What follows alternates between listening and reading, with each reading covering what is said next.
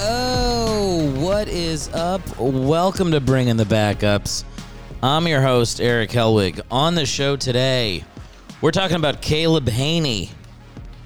And how many Bears fans are going to remember that championship game from 2011? Caleb Hanie on the show. Obviously, not the real guy. But, you know, hey, if you want to get the real guy, you know, I'm not telling you guys to annoy Caleb Hanie on his Instagram which is at Caleb Hanie 16, and then his Twitter at Caleb Hanie 12. For some reason, different numbers. I don't know why, but who cares? Harass Caleb Hanie. Let's get him on the show. On this episode, I almost said show too close to it. Did you hear that? I said episode. I was going to say show. You get it. Caleb Hanie. Uh, a couple dates coming up for Eric Helwig, otherwise known as myself. December 13th, you can see me in Hollywood at Bar Lubitsch at Barely Making It LA. Come on out, support the show. And then if you're in Frederick, Maryland by any chance, maybe you're in both. Maybe you're one of those people like me that splits a lot of time between Hollywood and Frederick, Maryland. Uh, if so, you can see me headlining at the Cellar Door in Frederick. That's going to be on December 19th at 7 o'clock. Tickets to both those shows are available at erichelwig.com. And then, of course, at that same website, erichelwig.com, you can see my January dates coming up for San Francisco Sketch Fest, my show in Moscow, Idaho, and Paris, Texas for the Tower Comedy Festival. Very excited for that. A little bit later, my guest Stephen Lolly is on the show as well. You know him from All Things Comedy. It's going to be a great show. Yamis, take it away. Grab your gear and lace it up.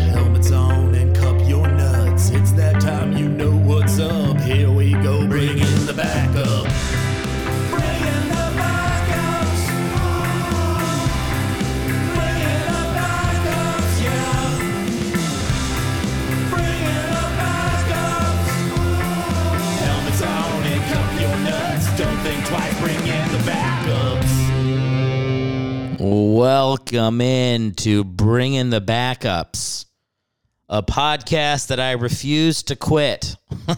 I won't quit. I have a feeling one of these days it's just going to explode, you know? But until then, you know, for the 150 to 250 of you that listen to this every week, welcome back. Good to be with you. Uh, today on the show, I'm going to be talking with Stephen Lolly a little bit later.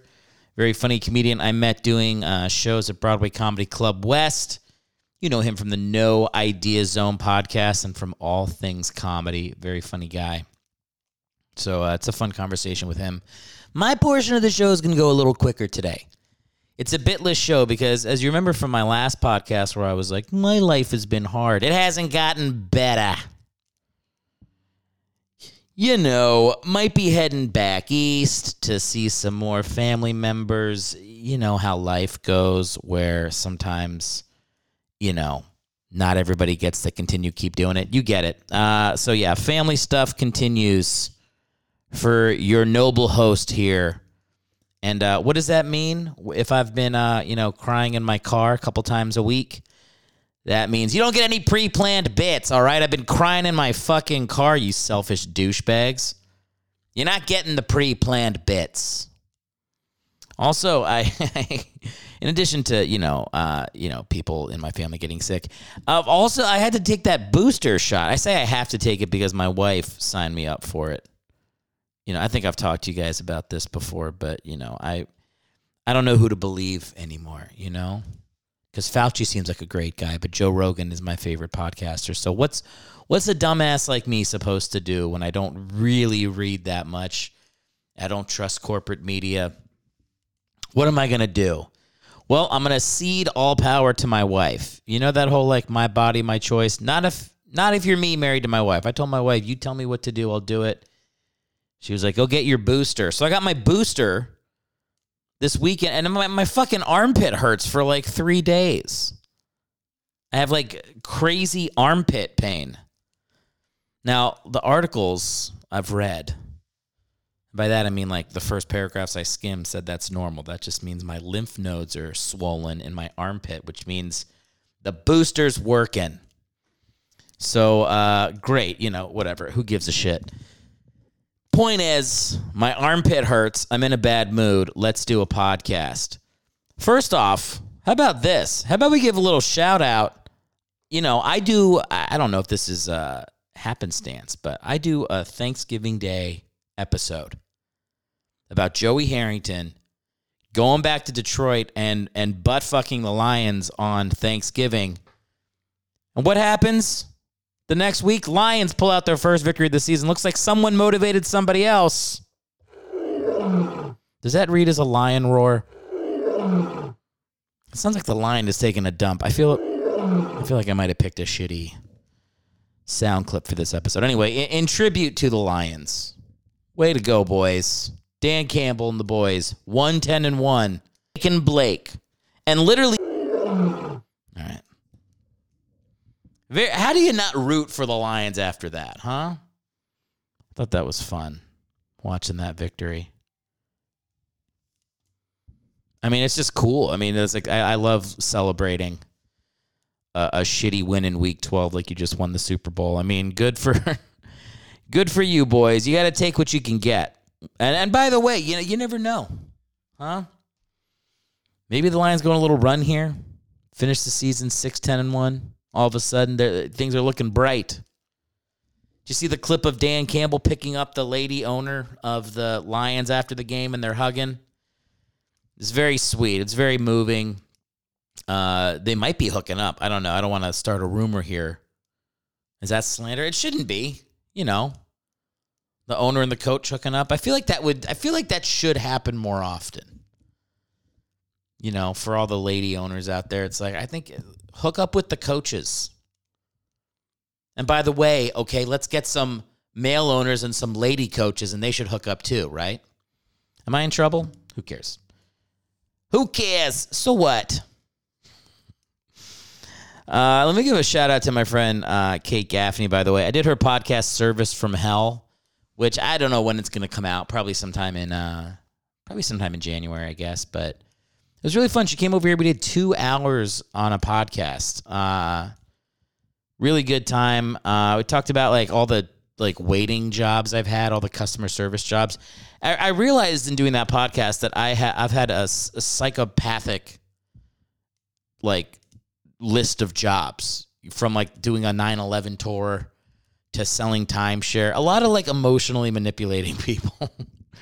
I was like, man, I'm really coming off like a piece of shit on this podcast. So anyway, it's called Service from Hell's the pod. Definitely give her uh, a like in the uh, the Apple's the Apple iTunes store. Although you know, on second thought, you can also give me a like before you give her a like. All right, give me five stars, and then go ahead and hook up uh, Service from Hell. My friend Kate Gaffney, very funny. Uh, yeah, fun podcast. I met her at a party, and she was like, "Oh yeah, do my podcast." I was like, "Sure." That story sucked. Whatever. A little bit later on the show, uh, we're gonna be talking about Caleb Hanie, and this dude never played on the Lions. He was uh he had a very memorable game. Hmm? Bears fans are gonna know what I'm talking about. Talking NFC Championship game, baby. And I think I actually said 2010 before. It was 2011. Well, it's weird because the 2010 season, but it probably happened in 2011, right? Because at that point, we're championship games. We're two weeks out from the Super Bowl, baby. We'll talk about Caleb Hanie, though. I want to give this dude his props. They are earned, my friend. So, Caleb, if you're listening to this podcast, you know why? Why are you listening to this podcast? Come on, buddy. You got a uh, you got a, a, a solid job at uh, RBC Wealth Management as a financial advisor. I know what you're doing, Caleb. You advertised it. I found out. I read an article. Where are they now, Caleb Hanie? And whenever it's you know you know it's NFL guys over the age of like 35, I'm like, hopefully not dead. You know, like that's the number one thing. Is like I just want everybody to be living. That's number one. Number two, how do they deal with the post NFL depression? It seems like everybody has like three years where they're just wandering the earth trying to cope with not being uh, a football star anymore, and then they settle into a job. So I was glad to see Caleb uh, was able to do that. I don't know. I guess the financial advisor is good. They were saying like in the article that he like helps athletes, which I can appreciate. I was just watching. Uh, I was watching Miracle. Did I talk about this last podcast? I don't remember when when I watched Miracle. Was it before the last one? Well, whatever. I watched Miracle, and then at the end of the movie, they're doing the like, and here's where they all are at the end, and they they all work for Bear Stearns. I guess it was like before the collapse or whatever, but it was like Lehman Brothers, Bear Stearns. Like after we beat the Russians in 1980, we tanked the U.S. economy. We just wanted to even it out. We didn't, you know, we did some good for America, then we wanted to really hurt it a little bit later. I'm not saying Caleb falls into that, by the way. Caleb, if you're listening, all right, you are you're doing God's work at uh, RBC Wealth Management.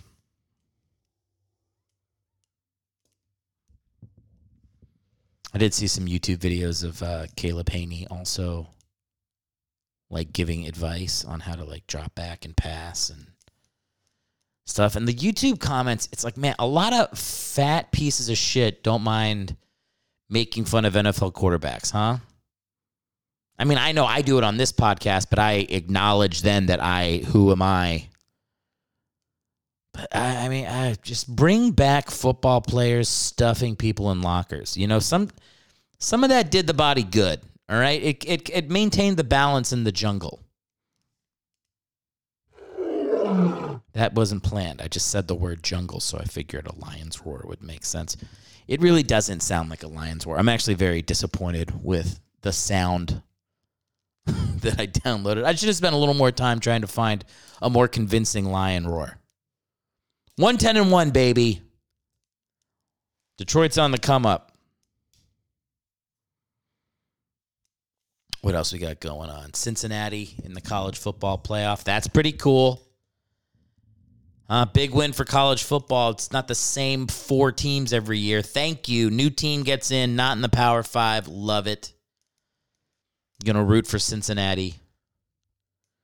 And I'll tell you something else that I am very excited for in this podcast. If you're listening right now, I want you to pull out a pen. Pull out a pen. Let me, I'll wait. You got it. All right, here's the phone number. You're going to write down 323 716 6072. I repeat that phone number 323 716 6072. Now, you want to guess what that phone number is? That is the phone number to call into the show, baby. You want to call in to bring in the backups. You want to leave a voicemail as a fan. Say what's up. Tell me you love the show. Tell me you think the show sucks. Whatever. Pry deep into my personal life that I keep hinting at in the last two weeks on this show. That's the number 323 716 6072. Leave a quick voicemail. I will play it on the show as long as there's no racial slurs. You just keep those to yourself, all right? You know, I, I, I don't really want to hear that. So, you know, maybe save that for the next podcast you're calling into. But besides that, I'll put anything on the show, man. I, you know, any content I don't have to make myself uh, is a fucking A plus. So call in that number again 323 716 6072. You can call in and be a part of bringing the backups. How does that sound? That's pretty cool. Honestly, I'm pretty excited about that. My friend Rob Stern, comedian Rob Stern. Uh, I was gonna say his uh, Twitter handle, but I don't remember it off the top of my head. Is it at the Rob Stern? Who? You know, just Google Rob Stern Twitter, and you'll find his Twitter if you want to support Rob Stern. But uh, he's helped me set up a Google Voice account. That's what that phone number is. I, am so bad with technology. Like you, uh, a lot of you are probably like Google Voice. Wasn't that like 35 years ago? Well, I whatever. I figured it out this week. so now there's a way to call into the show and leave messages, which, which I am excited about. Get some. uh We get some celebrities calling into the show. Get some former guests checking in. I think that'll be really nice. So enjoy that. Have fun with that. You guys get homework for this week, huh? You call into the show, you at message Caleb Haney and tell him he should come on the show. We got to get that second quarterback. I, I, I, owe Gus Frerotte one more follow up. I really got to get Gus Frerotte. You know, I thought I had Tyler Thigpen. Thought I had Gus Frerotte. I think I was close to Charlie Frye. I, you know, I, I, we got to get at least one a season. I know I'm only five episodes into season two, but we got to get at least one this season, preferably two. You know, kick it up a notch. Every season, get one or two more backups. That's the goal. So you guys know what to do, huh? I call call in Backups Nation or the Backies. I can't remember. I thought I thought we came up with a name for you guys, but I don't remember it. you can message me at Eric Helwig on Instagram and Twitter if you uh, remember the name that we came up for for the fans of the show. Uh, obviously, it caught on. And what else before we get into Caleb Hanie? You know, I'm gonna like I said, I'm only doing like 30 minutes up top. I want to keep this nice and quick, but excited for Army Navy. As you guys know, I'm an Army football fan. We got the Navy midshipmen coming up. I hope it's uh I hope it's a blowout, but you know, I still respect the Navy dudes as well, you know. I'm not like a normal Army fan where I'm like, we gotta beat them. I'm like, eh, you know, I'm if Navy wins, it's not the worst deal. You know, you're both doing brave things. I didn't go to either school, all right? But I'm excited for the Army Navy game. It's always a lot of tradition, fun. I think it's like the best college football has to offer. Then Army got the uh, bowl game against uh, Mizzou. Love that SEC team. I'll take that. Six and six Missouri. I think we can take them. Excited about that. Uh, we did. Uh, oh, I should say this too. Went to a Hanukkah party which is nice. I feel like I'm learning a little bit more about Judaism every year. You know, I didn't know much um, until I, I moved to New York, and then eh, everybody I knew was Jewish. And now I live in LA, where everybody I know is Jewish. So like every year, I get a little like a little more. I get it a little bit more. Like I, I like I'm now figuring out that it's like an, an ethnicity and a race. You know, like you can be Jewish but like not believe in God. And that I mean that just as a Catholic, I'm like, whoa. Whoa. And again, not a practicing Catholic. Just a, a guilty about sex Catholic. But it's crazy. Like people do like they they sing the the Jewish songs, but it's it's it's for the ethnicity part. It's not about the religion part. Blown away. I mean, still, like I said, at 36, you learn something new every day. The Hanukkah party, I was like, wow, this is uh, this is cool. I like that you cannot believe in the Lord. Well, I guess they still believe in God. Well, I guess that's the whole point is that some people don't. So you can be like agnostic or even an atheist. It's crazy. As I, as I'm talking now, I'm like I feel like if I go long enough, this is going to become a hate crime by accident. So let me just get off the fucking topic. But the point is, Hanukkah had a very nice time at the uh, Hanukkah potluck. Could only eat like three foods there because, you know, with the whole celiac, I got my stomach appointment coming back up for celiac too, where they, you know, test my blood and they're like, "How's your poop been?" and I'm like, "Good."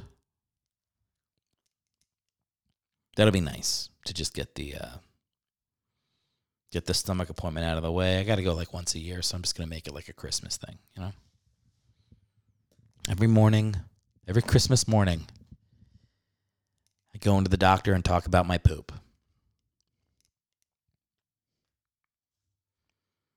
We got Army Navy.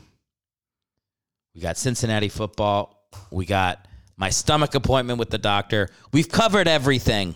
Now it's time. Caleb Hanie. And let's talk about that 2010 game, right? Bears Packers at Soldier Field, negative 98 degrees. Uh, old, like, fucking, I don't give a shit face, Jay Cutler. That guy is that guy is cursed with a face of not caring. And here's the thing. Maybe he does care a lot when he played, and maybe he doesn't. But either way, his face is not helping. He's got the worst competitor face. I don't know. I know he went to Vanderbilt. I'm assuming they were not good when he was there. They, I mean, for, I, when he was there, I'm sure his senior season, they went like six and six. That would be my guess. I would Google it right now, but I don't want to take away from Caleb Hanie's podcast by Googling Jay Cutler's college stats. But that would be my guess. Okay, I'm, what am I saying? I'm looking it up right now. Let's look up. Let's look up Jay Cutler.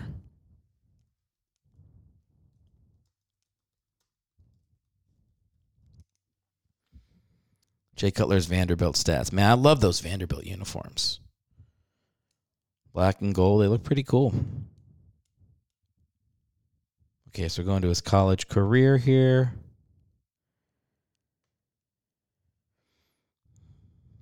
As a four year. Yeah, they don't mention their record.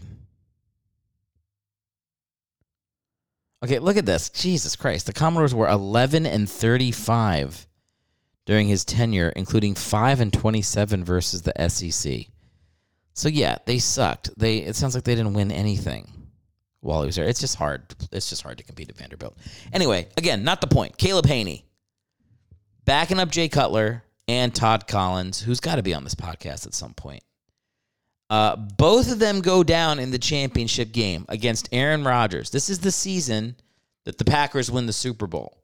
But it was close to not happening for the Packers because Caleb Hanie kept him in the game. Bears fans know this. First off, he's throwing off his back foot. The dude has an arm.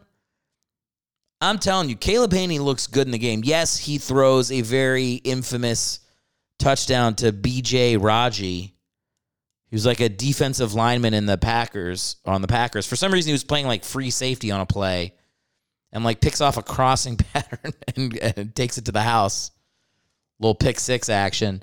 But besides that, besides the pick six to a defensive tackle, I thought Hanie looked pretty good in that game.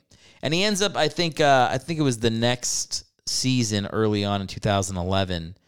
Um, uh, Cutler gets injured again, so Hanie starts four games and they, they go 0 and 4. That's kind of the end of his.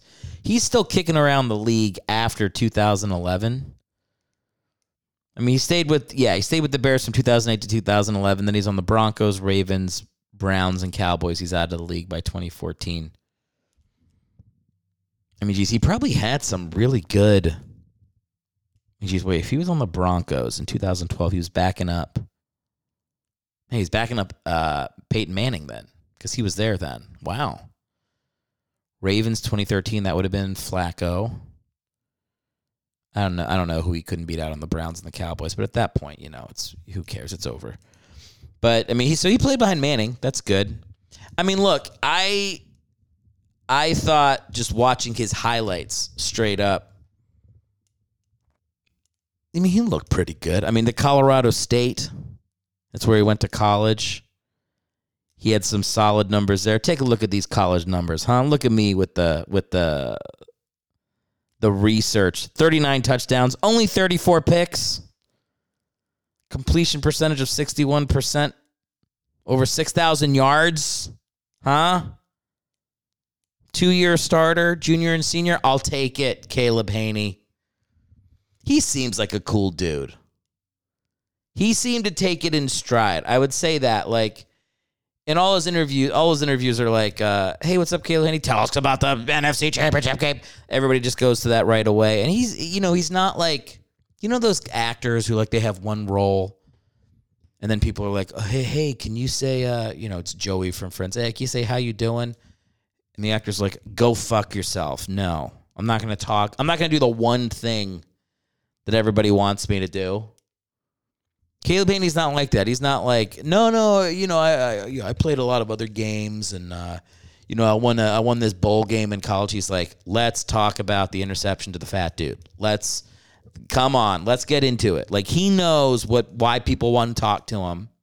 He doesn't shy away from it. I love it. It reminds me very much of Gus Frerotte, not running away from the headbutt. That's how you got to be, especially in the NFL, because again, you got so many people watching. I mean, it's so insane to think about coming in on that stage in the NFC Championship game. Like you're the third string quarterback, and all of a sudden you're playing for the Super Bowl. In like I what I think, I think the Bears and Packers might be like the the rivalry with the most games played in the NFL. I think it I mean they've been in the same division the whole time. It's got to be close. I don't know who else would have played more often. The point is is like that's a that's a legendary matchup in an NFC championship game to come in cold off the bench. I mean, dude, that's just what that's just some once in a lifetime shit.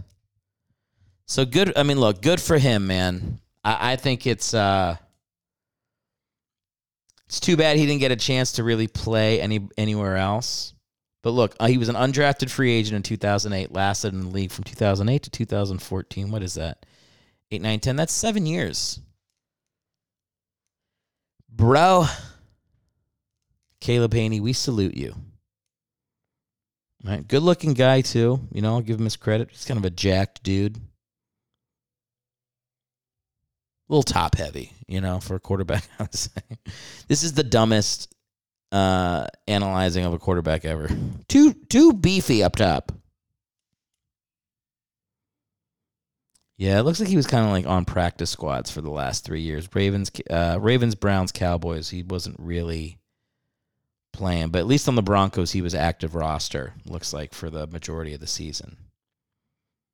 2012. Well, good for him. Good for you, Caleb. If you're out there, man. I mean, look, the thing is, is Manning was playing so crappy towards the end of his career. It's like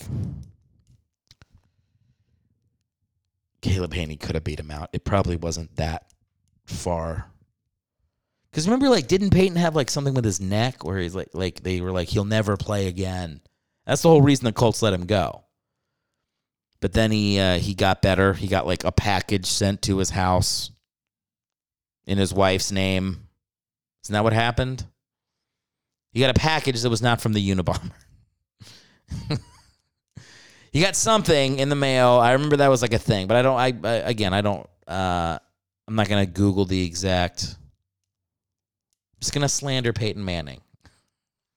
Here's the thing: if these guys are having to do some sort of special drug to stay on top, I, I guess it doesn't really bother me that much. I mean, like, I don't know. It's one thing if it's like if it's making you stronger, but if it's like helping you recover, I don't know. I I guess I'm I'm I'm probably gonna contradict myself next week. I'll be like, get all the cheaters out of here. But depending on how I feel in the moment, sometimes I'm like, you know, my my my opinion will change. But right now, I gotta say, like Peyton Manning, he gave us he gave us some good years on the Broncos. So whatever he had to do to get himself there, you know, we salute you. Although that said, if he if he did play it real, maybe Caleb Hanie could have beat him out. So I don't know. I don't know how Caleb feels about that. We should get him on the podcast to uh, to talk about it. At Caleb Hanie twelve on Twitter. Come on, Caleb. This photo of him on his Wikipedia page, he's got some pretty. He's got like some long hair. It looks like he's kind of rocking like the like the youth pastor long long locks as you sing with guitar to a group of children look. And he is a religious dude. I did see that. I, I see he's a he's a man of the Lord.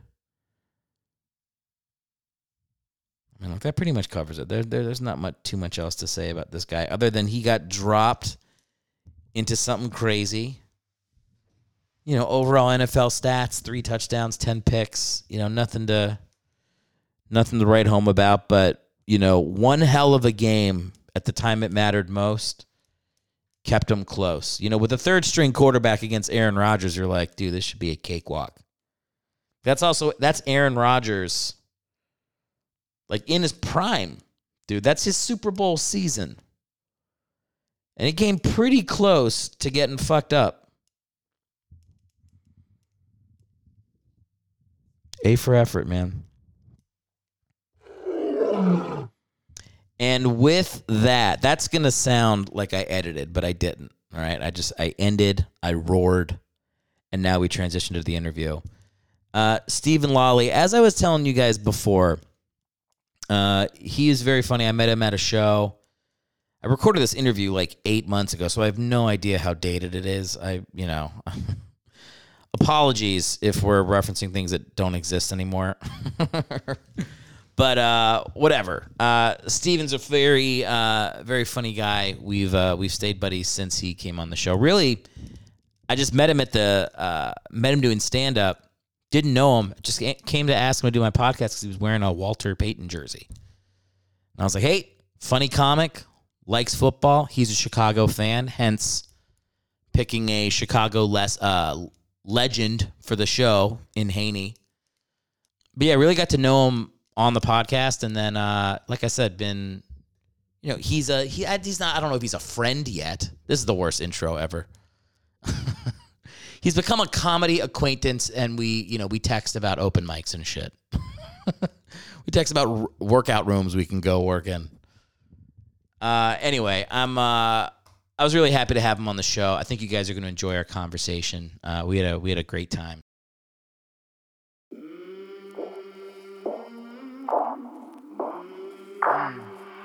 I came from the mud. There's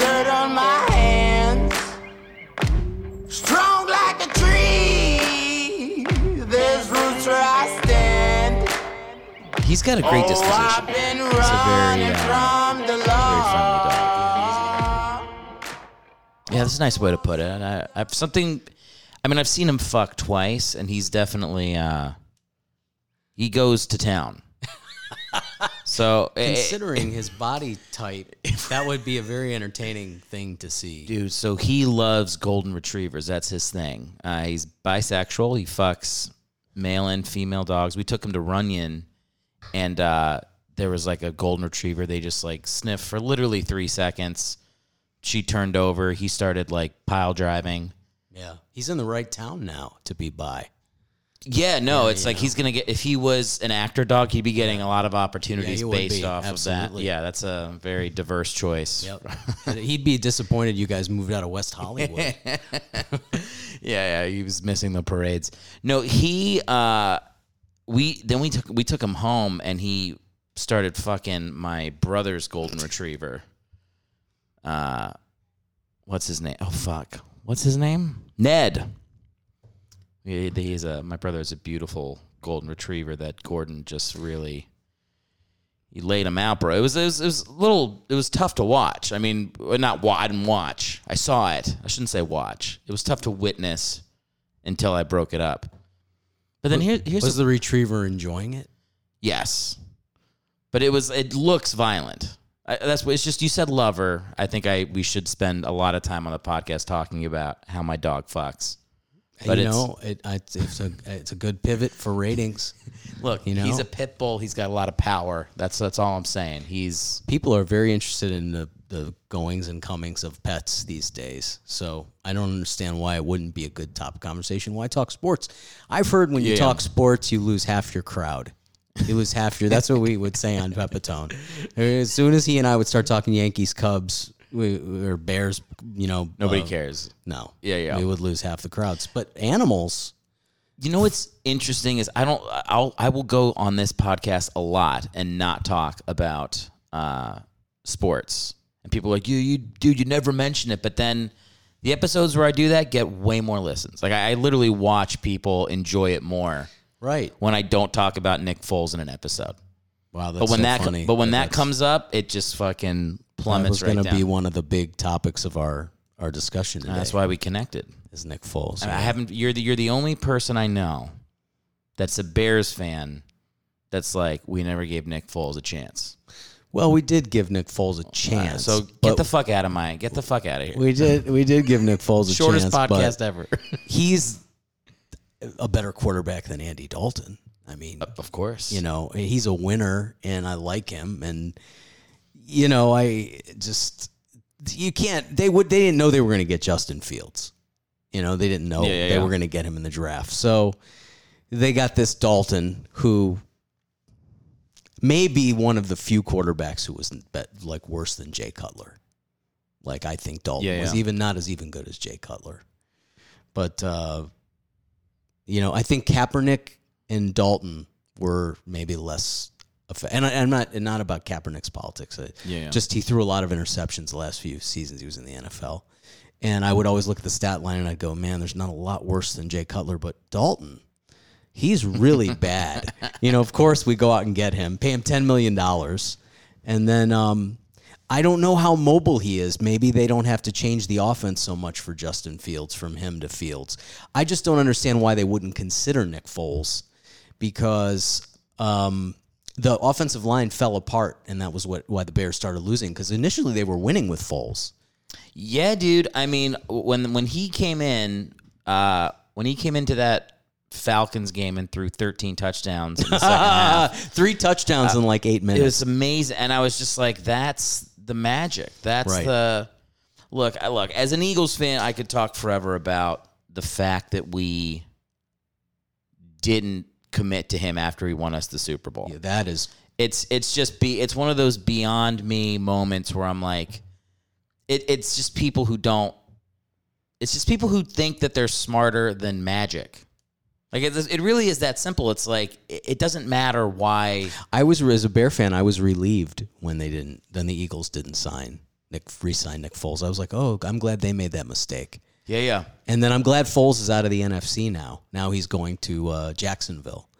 And when he came to the Bears, I didn't think he was a hero or savior or anything, but I thought I like him.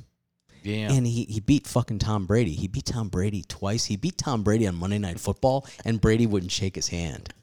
Remember that? Did you oh, see dude. that? I'm gonna close the door real quick. Yeah. Yeah, it was amazing. Yeah, it was amazing. Um, and uh, you know, I just you as a Bear fan, you know, if you're really reading the bylines and the stat lines, you really know what's going on. You know that the this offensive lineman got hurt. These offensive linemen are out. You know, we lost a couple offensive linemen. James Daniels, um, our center got hurt temporarily, and Foles, not being a mobile quarterback, was the recipient of that that you know disintegration Yeah. and that but they also changed the offense to suit Foles from Trubisky because Trubisky would do all this movement and it so there was this little musical chairs the Bears played in last season where first they were winning and then Trubisky sucked. So the coaches knew, so they put in Foles. The Bears kept winning miraculously. Then the offensive line, but they adjusted the offensive line for Foles, just like they did from Carson Wentz. Yeah. When Carson Wentz left, they had to make an adjustment in order for him to, because he's a different quarterback, different kind of quarterback. I think Alshon Jeffery was catching a lot more balls from Foles than he was from Wentz, for instance. Yeah, yeah. So they're two just different guys, different schemes. So they went to the then they went to Foles and he was winning, and he made this speech about how we're five and one. Who cares how we're winning? We're five and one, and then of course the, then they started losing. Yeah, yeah, yeah. Right after, but the the offensive line started getting hurt, but they blamed it on Foles. They blamed it on Foles. I'm not saying Foles is fucking he's fucking Peyton Manning, but um, you know, then Foles got hurt. Foles wasn't pulled. Foles got hurt. And then Trubisky came back in for the last third of the season. And the Bears won some games the last, you know. But it, what they had to do with reconfiguring, they had to, the offensive line was so bad that Trubisky improved because he was moving around. Yeah, And that was the only way that offensive line could show misdirection or co- confuse the defense was for Trubisky, them to not know which way Trubisky was going to go, right? Yeah. So it was a pretty big clusterfuck. I, and I'm not saying again Foles is the greatest thing, but he's better than Andy Dalton. I mean, now the question is, are you going to have to? Is it you're going to bring Justin Fields in like in four game week four or something? Yeah, yeah. So the transition from Dalton to Fields might be a less complicated one than the one from Foles to Fields. It's always it's always a better transition when the player coming in is significantly better. That al- that always will make it a little bit easier when one guy has way more talent. yeah, because every, everything seems to run a little bit better when that's the case. true. But Fo- I don't think Trubisky was more talented than Foles. And Oh, I do. I do. do? And I look. I look. I, I love Nick Foles. I do think. Uh, I do think Trubisky's. I'm surprised you don't stick up for Trubisky more, just based on the fact that he was going by Mitch, and he was like, actually, it's Mitchell, because that's literally identical to the conversation we had Oh. moments ago with the Steve Steven thing. Oh, I didn't, but I didn't know that about. You didn't know that about? No, because he was know that. Mitch Trubisky. Right, Mr. Biscuit. The coach would call him Mr. Biscuit. He was a southern, uh, his southern draw, and they would make fun of. So he was like, "I'm Mitchell." Well, you, well, here's Something the thing. In the old NFL, they would, you know, beat rookies to death. In this NFL, that's very bad for your mental health if someone calls you an extra couple syllables on your name. So that was a no go. So he said, "I'm Mitchell." he was like, "It's Mitchell," and that was like, I, th- I want to say it was before the NFL draft. He went Okay. from Mitch to Mitchell, or told people, "I prefer Mitchell." Okay. Does that change anything for you? No, no, but I could see why it, it- Trubisky w- could do amazing things. He was a gr- he's, he's a talented guy, but he couldn't do basic things. Yeah, yeah. He couldn't he couldn't make basic throws and reads.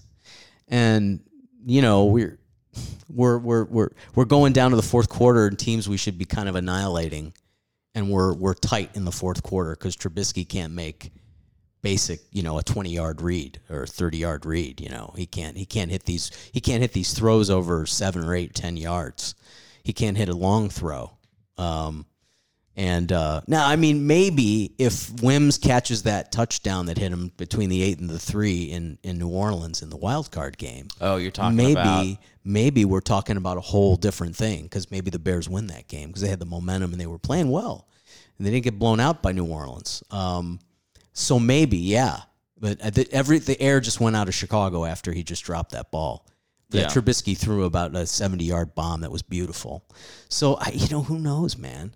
I think that's well. Look, this is the whole. You're stumbling into the point of my podcast, which is like, I think there's 10, f- 10 or fifteen great quarterbacks that are just above everybody else, and then the rest you could interchange based on personalities, systems, and would be just as successful as the next guy. Like, I don't think there's that big of a difference from the 30th best quarterback and the 50th best quarterback. Well, are there even that many? You just add up the backups, 32 Yeah. teams, backups, Yeah, yeah. 64 guys. True. I think anybody in the NFL. So who who would be those kind of quarterbacks? Is just just For me? yeah, some names of those of those interchangeable. Hmm. Gardner Minshew. Gotcha. If you're telling me Gardner Minshew didn't have all the full weight of Bill Belichick game planning and like we're gonna build a team or like that they the Patriots couldn't go to the playoffs with him as quarterback, Right. they could. How, how do you feel about the guy they just drafted uh, from uh, Trevor uh, Lawrence? No, Alabama. Um, Mac Jones. They they just Oh, I'm sure guy. he'll be. I'm sure he'll be great. But it's like I think he'll be great because he's going in to a great system, system. right. Yeah, That's it's right, like right, it's so not. I don't know. Like I bet Cleo Lemon could have been great. Like it's just But they just plugged got- in uh, Cam Newton, who's a really talented quarterback, into that system. Was he playing hurt or I don't remember? I think he was playing hurt. He's playing hurt. Okay. and he's old. true. And when you get old and like your one of your big skill sets is bowling over people, and now you're now you're Right. injury prone. Like right.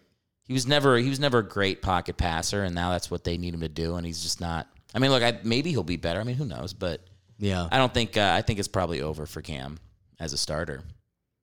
Yeah. Yeah. Maybe. I mean, look, you were talking about. I want to. I want to give you some props because you were talking about Mitchell not doing the basic things as a as a podcast guest. You've already exceeded what a lot of podcast guests do. I forgot to close the door. I got up. I was away from my mic for ten seconds. Oh, and I kept talking. You kept talking and like kind of made it like I was still in the conversation. That's a expert podcast guest move. oh wow. So that's the kind of Shit. that's, the kind of execution that you were looking for Trubisky, a from Trubisky podcaster couldn't have pulled. he would have just off. sat. He would have gone on Mitch. he would have Mitchell. gone, he would have gone like this. Just waited for you. Would have heard the door close in the But I background. was on I was on a podcast for two years as Eddie Pepitone's co-host, and there were times when either I had to go run out to the bathroom or he something happened and he had to go and I would you know you just learn that pretty quick. And if you're in a studio like all things comedy, you're you're like I better step my game up. This is not this is not the uh, They're not fucking around. this is not amateur. Yeah, this what is was, like what was it like working with Eddie? I'm curious. It was amazing, man. To be honest, it was um I needed it emotionally. Like I would go it would it would recharge me and make my week better. It was Yeah. like therapeutic. It was therapeutic. Yeah. Imagine just an hour of riffing with Eddie Pepitone. I mean, and it, Yeah, no, it's it was beautiful. It was it was beautiful. And um uh yeah, I mean I I just it was stimulating, it was beautiful. It was I would always look forward to seeing him. Um I really love the guy. And uh it reminded it actually probably helped my stand up in ways that I didn't understand because I'm having such a hard time getting back to my old self as a stand up after this year and a half, which I'm sure everybody is having a hard time, but I, I was getting into a fifth gear. I was getting into a fifth gear, like Yeah. a Chappelle gear. I was hitting a. Now, I, I'm not well known and nobody really gives a shit how good you are in LA. They just care about your credits. but it was fun to go blow people off the stage who had better credits than me. And I could come in like Clint Eastwood in High Plains Drifter in places. And I was mm-hmm. doing that. I was doing that a lot. And I, I looking back on it, it I didn't understand it. A lot of it was being with Eddie every week for an hour. Yeah, it's like a very interesting way to view.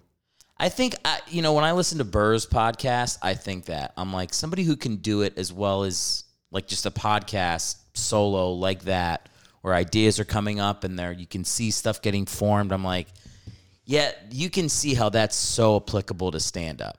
And like, I, I mean, look, I started this podcast during the pandemic. I needed something creative to do. I was losing my fucking mind.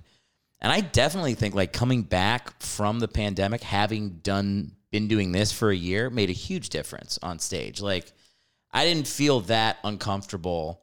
I was watching a lot of comics be as bad as they've been in years, with a lot of audiences being more excited than they've been in years. Like a weird combo.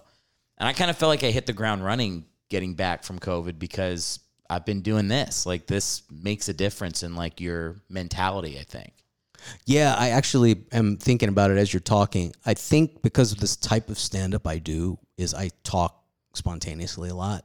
Like Eddie, I'm not as good as him. Obviously, I'm nowhere near as good as him, but I talk part of it is me thinking in the moment and creating and going with that stream of consciousness. The talking with him would help me process stuff would come up and we talk about whatever was going on and that was an extra process an extra processing step you know Sure, to sure. go into going into being on stage and being a little more confident oh well i've already thought about that and talked about it a few times as opposed to just keeping it in a vacuum in your in your Yeah, vault and going oh i should tinker with this and you know me with paper is is like fucking bullshit Yeah. like putting it down on paper even when i was 19 and i started i put it down on paper thinking like i was gonna sit like i was in a think tank or something and i was gonna engineer this like some kind of fucking like i don't know architect or something and of course it's like that never works and and um, I, I fantasize in my laziness that I, that that would work that i could just write it out and be like ray romano and write it out exactly the way i'm going to deliver it but Yeah. the talking with eddie every week was like uh I don't know. There was something happened, and I wasn't conscious of it until this past year and a half, where I was in. My brain started getting cobwebs, and my Sure, brain. sure. I started getting brain fog, and that and everything starts slowing down, and you, the synapses aren't firing, and um, yeah. How old are you? Is that an age thing?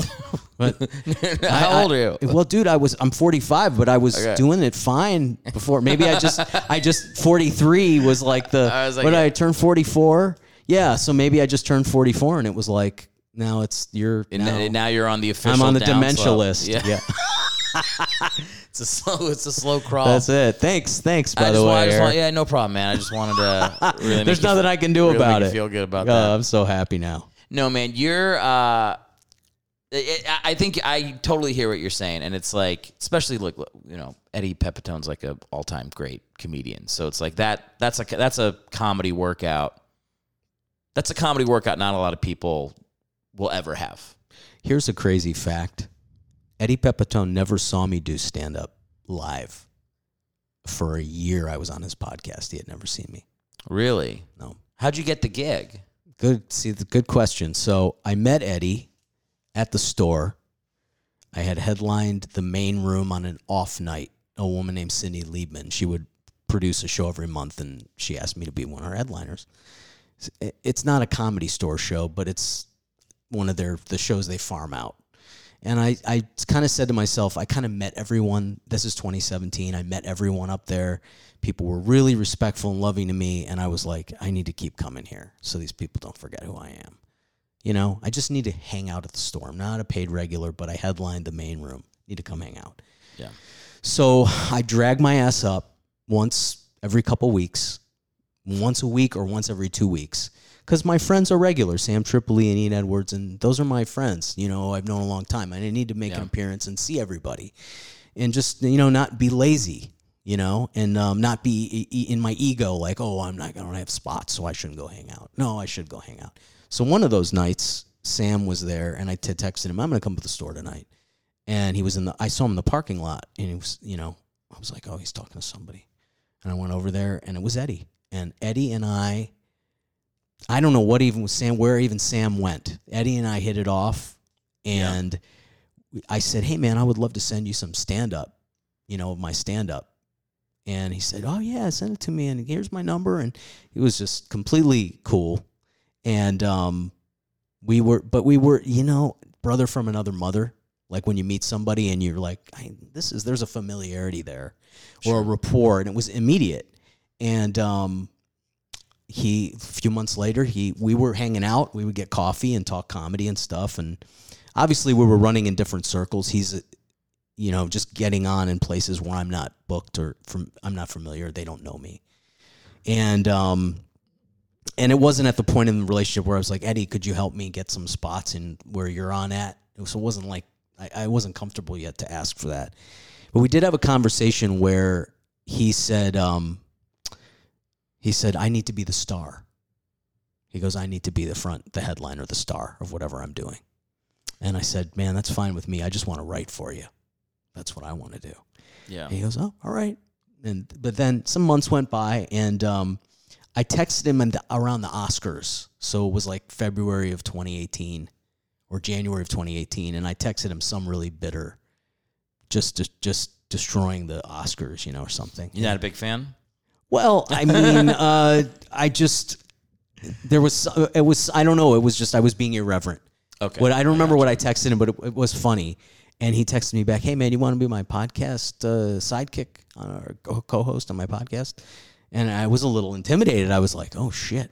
And then I thought about it for about thirty seconds. I went, "Yeah, absolutely. I would love to do that." So he had me on. we did one. First one was a little weird because uh, first of all, I'd not really podcasted ever. Yeah. I've been guests. I'd been a guest on other people's podcasts, but I'd never, uh, you know, and I certainly wouldn't had never gone toe to toe, you know. But it's all free form, which is perfect for me because I'm like him. So he just kind of goes. The first one was a little weird. Um, so the second one, I came out swinging, and I took over.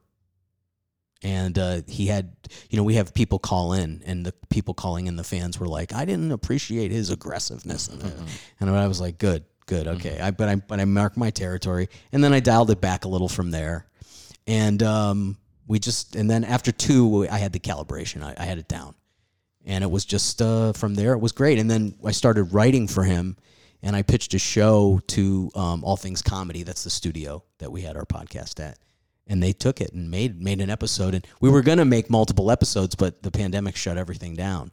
But it's called Comedians Without Cars Getting Soda. It's a parody of uh, Seinfeld's. Sure, sure So it's Eddie on a you know Lark scooter or a Lime scooter or something, going and taking Sam Tripoli out for for uh, soda, and uh, or yeah. So so I, we created that together, and then I we co-created a TV show that is still being uh, possibly. So anyway, but that's how it your- started, but yeah, that's yeah, um, that that's that's what it is now. So we're it's a good I like that it starts with like a little bit of the release of the ego cuz like that's such a huge thing for comics to be to be like I'm going to go hang without the spot. And I feel like that's the thing that happens in LA more than it even happened like I mean where I came from in New York it was like I would only go places if I had a spot. And you it was easier to get spots, but like that's kind of like the melding of like the New York mind of like someone's just gonna fucking find me, man. You know, I'll just sit in the back with my arms folded and not meet anybody after the show, and I'm just gonna crush so hard. And it's like L.A. It's like people do only the promotion stuff and aren't very good. Yeah, and yeah. it's like there's a there's a place in the middle where it's like you work your ass off, you make yourself undeniable, and you learn how to hold a conversation with somebody after a show and like put yourself out there uh, in a way, you know. part of it both of those things neither of those things are bad both of those things are good and and neither of those things are necessarily bad. It's just in excess they're both destructive. One Yeah, yeah, one the la pageant i call it the pageant culture. I think my personality was n- n- not i wasn't aware i shouldn't be in la I, when i was in my early 20s and i moved here i wasn't aware i shouldn't this wasn't the city for me. Um, and my personality wasn't going to be part of that high school prom homecoming pageant court that is LA. So some of that was my rebellion. Like, yeah, fuck that. I mean, you know, and I was in black clubs. So the black clubs were paying me money. And so it was my ego. I was like, well, I can play these black clubs. I'm getting funnier. People are inviting me to perform. Why would I go hang out at, you know, with these comedians? And some of that was good, but to a level like by t- 2010 or 11, I should have been. After the Katt Williams, I wrote for Katt. After that, money ran out. I should have been going up to the fucking comedy store yeah, and, yeah. and and supplicating a little bit. And and I, you know, I knew people who I was friends with. I could have schmoozed a little anyway. Better late than never. That's, Um, that's the phrase I've been saying to myself a lot lately. It's uh, I remember listening to Bill Burr talk about doing black rooms and getting addicted to it and being like, it's you're kind of like the mascot for the white race. You're like, hey, look, once once your first joke crushes, they're like, oh no, this guy's really good. I remember because I, I looked I lived in Harlem for seven years and I used to do uh, a couple shows up there and I would be the only white comic, and it was like it really was that feeling of like you could feel the room turn where you're like, oh no, we we do like this guy, and once that happened, it was so it was like the best fucking room to do. I would look forward to it. I would get on their All Star show every month. Like I wasn't getting that anywhere else in New York, like that kind of love or feedback from an audience. So it's like, yeah, like I hear you. It's like, You weren't a phony white guy, and that's all it kind of takes. Yes, it's yeah. just that that that. First of all, there's somebody white who took the risk to come here. yes, The audience is respecting that, which is amazing about black folks that they do respect that to begin with. And then he's not pretending to be like us, which was a through the '90s was a whole trope of white comedians pretending to be black. And when I came in, I was one of the few white. Com- Roger Rod. There were a few other white comics out out here. I don't know about the East Coast, but um, they like angry white comics. They like like like angry, especially angry white. Uh, if it's if it's authentic and they don't think you're a trust fund person and you're not, you know, yeah, you can blow it up. I remember a, a friend of mine gave me advice, and this is like this is like uh, back when I was doing open mics in New York. I would have been like 25, 26, and he was like, "Your anger doesn't make sense for a guy in his mid 20s, but like if you just don't quit comedy, by the time you're 40, it it will make sense." So like you just you just don't match like how you look and how you feel isn't uh Profound. Did you did you Yeah. know that? Did that make you angry? Or of course did it you, made me I was like fuck you dude like I'm doing well like but imagine what Marc Maron was like in his early twenties. Probably insufferable. probably insufferably bad. Yeah. and pretentious. And you would have been like, what the fuck is this asshole? But yeah, he got older. And it was the same thing. I have a video of myself. You're absolutely right. Chris, uh, was it Chris Spencer who said to me, why are you so angry? Because I looked like a kid who, like a Jewish kid who, like my teeth were straight and Yeah. I, I didn't look like I was living in my car. You know, I didn't look like I was living in my car. Um, and it pissed me off that he said that. But I was like 26. So I shouldn't have been. I, there's a video of me at the Bay Area Black Comedy Festival on YouTube. I look like I'm 17 and I'm doing like social commentary. And it's weird. Looking at it now, It's when. I got the tape, I was like, "Oh, I made it. I this Yeah, yeah. I finally have a tape." But then looking back on it, it's it's weird. Do you ever wonder? I mean, are you like a are you like a therapy guy? Like, how do you do you meditate? What do you do now with like the the anger that you have? Like, are you just funneling it onto stage, or what do you what do you use it for? Watching violent pornography. All right, there we go. All right, we're get we're getting real. Uh, I I was meditating. I should have done more of that. I should do. I should be doing more of that because that is really good. And there are times where the the the depression and sadness and of this past year and a half has been so heavy that I have just started deep breathing. And then the deep breathing, it, it reminds me, oh yeah, this is what. Like after two or three big, good, deep breathe breaths, Yeah. I'm like, every, the weight is gone. And I'm like, I could just do that, It's but the cloud. it's so much the cloud easier of to your just. anger. You like you get out of it and you watch it pass. It's not just anger, loneliness, to boredom. Boredom is another one. Being bored, um, you know, because of being in Playa with no car and you're kind of trapped in your hovel or your, you know, where where I live. Um, boredom, anger, sadness, loneliness, uh, the, social media depression where everybody is showing what they're doing, and I'm like, hey, why am I not? Why am I not on that show that Yeah. five people who I'm funnier than are booked on, right? Uh, Person never had that experience that you're describing. Yeah. it sounds like it would be terrible. oh man, that's a funny aside about that. I can tell you a quick quick story of. I know everybody has that, so I try to sublimate it that way because with that, I'm like, oh, everybody's doing that. That's why everybody's showing the shit because ev- no, and nobody's satisfied and everybody's depressed. So I I can sublimate that a little bit, but Yeah. yeah, I I, med- I do do deep breathing, and um, it would be really nice to get a girlfriend. That would be amazing. Yeah, well, let's fucking do it, man. Let's this Thanks, man. podcast. I'll send out the bat signal. let's fucking make it happen for you, dude. Oh man, you know I went out just to hang out at uh because I was so I had such a good time last week with Oh, with at, you uh, guys yeah, yeah. after our show, and we had so much fun. My my roommate came and uh we had so much fucking fun that whole weekend because then the next night we had friends over and we partied and drank, got high, and uh we came back. I called her up. I go, hey, can we just drop in? We just want to hang out. I just want to come and be, you know, because I feel like I had so much fun. It, I don't want to sit home on the Saturday. And I walked in and she asked me, um, Kelly, she goes, why are you not booked somewhere tonight? What are you doing here? Why are you not booked somewhere? And I said, um, I don't, I, I didn't have an answer for her. Yeah. I was like, I don't know what to tell you. I'm not, nobody's, you know, and she goes, this is not, this is not right with the universe. So That- that she's great. I mean, I I met her New three- York? No, I met her three weeks ago. Like she, that whole uh, Broadway Comedy Club West situation was crazy to me. It was I, the guy Daniel sent me a text or a message on Instagram being like, "Come audition for my club today." But he knew you from New York. No, I'd never met him. But you played the Broadway comedy. I played Broadway Comedy Club years ago when I lived in New York, and he must have had my name on some list of comics who'd moved to comics who'd moved to LA. That's got to be what it was. So he asked me to come audition.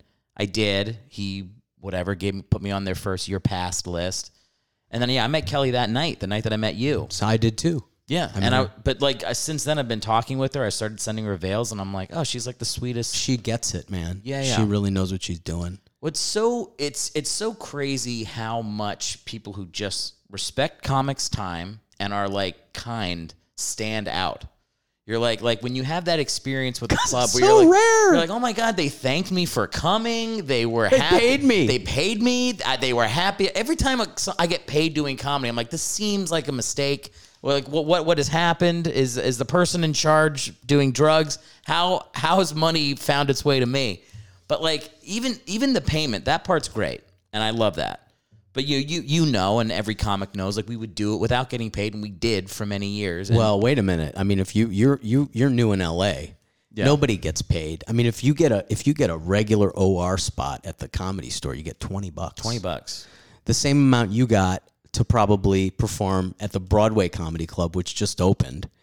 If any other clubs, and let me put it to you this way: for those of you listening outside of comedy or whatever, or outside of LA, there's another comedy club on the West Side, not too far from the comedy club we played, and that comedy club has like the um, the hip kids, the Comedy Central people, you know, the people who are have agents. They don't pay anybody. And it's that's the high that's the profile club. But i can go to the broadway comedy club and get paid pretty decently to close the show. And i don't have to leave my area code and i don't give a fuck about the comedy central people dude i just want to have that Yeah, yeah. and i can work out and then the per they people love you and they love you, you know, and it- and they're like they totally get it. And maybe they're it's because they're New York people. I don't know. I it feels different for sure. I mean, like I said, I've only done the one show there, but I was like, oh, I hope this continues to be a thing. This is like a nice. This this felt like a nice little oasis from, especially. I mean, obviously from not doing stand up at all for 17 months. Um, it felt nice to get back into it that way. Was that your first set? Yeah. No, so I did I did a comedy festival in Akron in May, which was like right it was like I got, you know, my wife's immunocompromised, so we were like super careful or whatever. And then once we got the vaccine, it was like you had to wait 2 weeks out, I guess, until it was in your blood. And uh, my 2 weeks out was the start of this comedy festival that I literally applied to in like the beginning of 2019 and forgot was even a thing. And then they emailed last minute, like, okay, we're actually going to go ahead and do it. And I was like, oh, fuck, I'll fucking fly out. Go out there, did like eight shows in seven days, book stuff all around the Akron, Cleveland area, and was getting amped. Like, you know, it's Cleveland. Nobody's wearing a fucking mask. Like, there's just orgies happening everywhere. I'm like, this fucking rocks. Like, it's over, baby. It's over. And then I came back to LA, like, all right, time to book some more shows. And it was people here were like, not fucking having it. Yeah, not yet. Not yet. And even now, like it's like I don't know. It feels like every time we get like we're gonna be Well, like more past it. Two one step forward, two steps back. Yeah, I had I've had comedy shows booked that got canceled because the tickets didn't sell, and I've seen other Yeah. comics put stuff up from other rooms where they said this show's canceled. So you know, people want to do it, but if they can't sell enough tickets, then and our show actually uh, Friday night was there was supposed to be a Friday night and a Saturday late show, right? At our Yeah, uh, and they canceled. and they canceled right? the one that we weren't. Thank God. Yeah. So, um, you know, it is what it is, but it just to get paid and not have to leave my area code and have people think I'm great. It's, it's a bless. It's a blessing. It's manna from heaven. I booked you on my podcast because I was like, you crushed, and you were. I don't even think you thought you crushed so hard when you were on stage. You were like, ah, still working it out. But I was like, this dude's fucking annihilating the room right now. It was Oh, like, thanks, man. They also, Thank you, man. It was yeah, like I respect that when I see somebody doing that on stage. I'm like, I definitely want to fucking pick that guy's brain a little bit more because it was. I mean, I thought it was impressive. I appreciate that. Stood out that was me. third gear. I'm in third. I haven't gotten out of third gear. That's third gear for me. When I get into fifth gear, you know, I don't have to.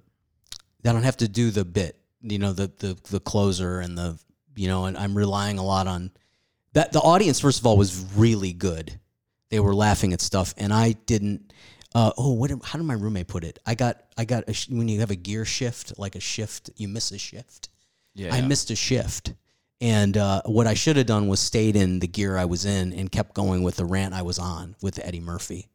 And uh, I know exactly like I'm analyzing the set and go along with it. Instead, I got cute. I got cute. I was like, I'm gonna I'm gonna do a little triple Lindy here and do land this Yeah, thing. and you got the twisties. It got a little weird, but then I then I you know pulled it back. But you know I but I I'm still in my mind. I'm I can go into fifth gear, but in what what I can do now is not. I'm I'm third is good, and maybe I could have gone into fourth. Yeah, yeah. You know, but uh, yeah, but that crowd was good for the fact that they weren't drinking. Because that's another thing. They're don't, they don't have a liquor license there, and I the fact getting one though, right? Didn't they say like the following week? they oh had okay because they had alcohol. They did. Yeah. they had beer and wine. It was definitely an opening show.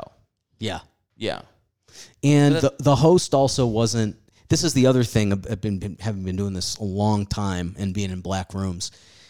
It's really important to have a host, or it's not important. It can really be helpful to have a host who up front doesn't do their set. They they warm up the crowd. Yes. And Yeah. um, I know the woman who hosted, who's very funny, very very funny. She does a one woman show and everything.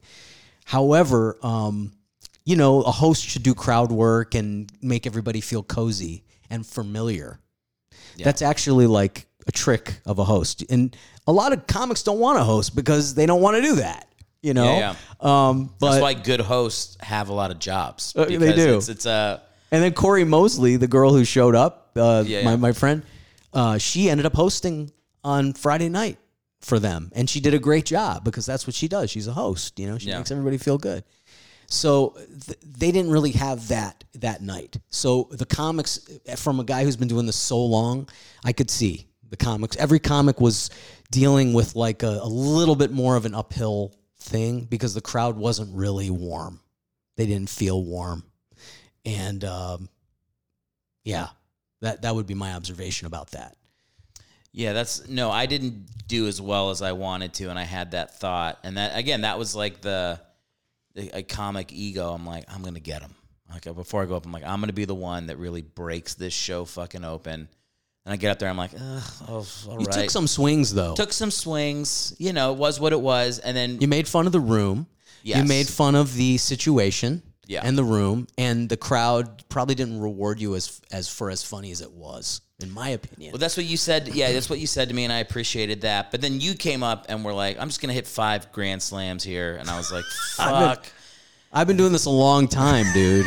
I've been doing this a long time, I and want- also I got to watch you guys all swing and miss at the things I was going to say. Yeah. I was going to go up and say, "Well, you know, welcome to Comedy Night at California Pizza Kitchen," and you kind of did that. I mean, you did your own version of that, but Yeah, yeah. you know. Um, I was gonna uh, give a big round of applause for the acoustics in here because the fucking acoustics were. But they didn't turn off the lights until halfway through the show, so that I was. All right, they didn't turn off the yeah, lights. Yeah, but that was the thing where I'm like, I got to get more experience in comedy, world because I noticed that, and when I come when I came on stage, I should have said, "Turn off the lights," because I remember it, it's so funny. I did improv for years in New York and got really good at improv. We can talk about the decision to do that. You know, that was obviously a uh, regrettable mistake. The thing I'm most ashamed of.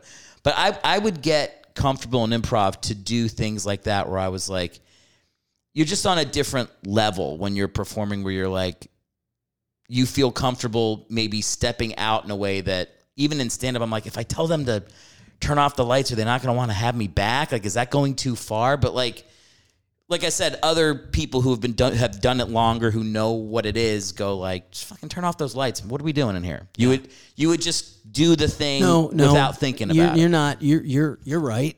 you're right. And when I did, I did this show with the Dynasty Typewriter, which is the big hip comedy room, which I'd never been in. And when I got there, I was second on the list, and it was a mic handoff. And I, I, you know, I'm on the show with Dana Gould and Eddie, and it's Eddie's show, Eddie Pepitone and Friends. And Dana Gould is the first comic, and then me, and then a couple of female comics, and then um, his road opener, JT, and then Eddie. And I had, I knew right away, this is not going to go well. I knew. I was like, well, maybe there's a chance they'll be with me and they'll be good. But I was like, I should not be the second thing people see. But all, I didn't have the, I didn't have the balls to say, you know, to Eddie, hey, Yeah. dude, can you put me in a different spot on the show? yeah I didn't have the the the the fortitude. I didn't have the you know. So it we all do that. I just did it in a different scenario. Sure, yeah. You you, you were with the broad with me with Broadway. If I had been first up, I would have gone to the guy and gone. You know, um, yeah, you might want to put me a little later. You know, yeah yeah yeah yeah but yeah. You know, it's yeah. That, that that makes me feel better to know that you also failed. I gotta say that makes me really. That does fill me with a, horribly a joy. in front of Chris Rock's agent.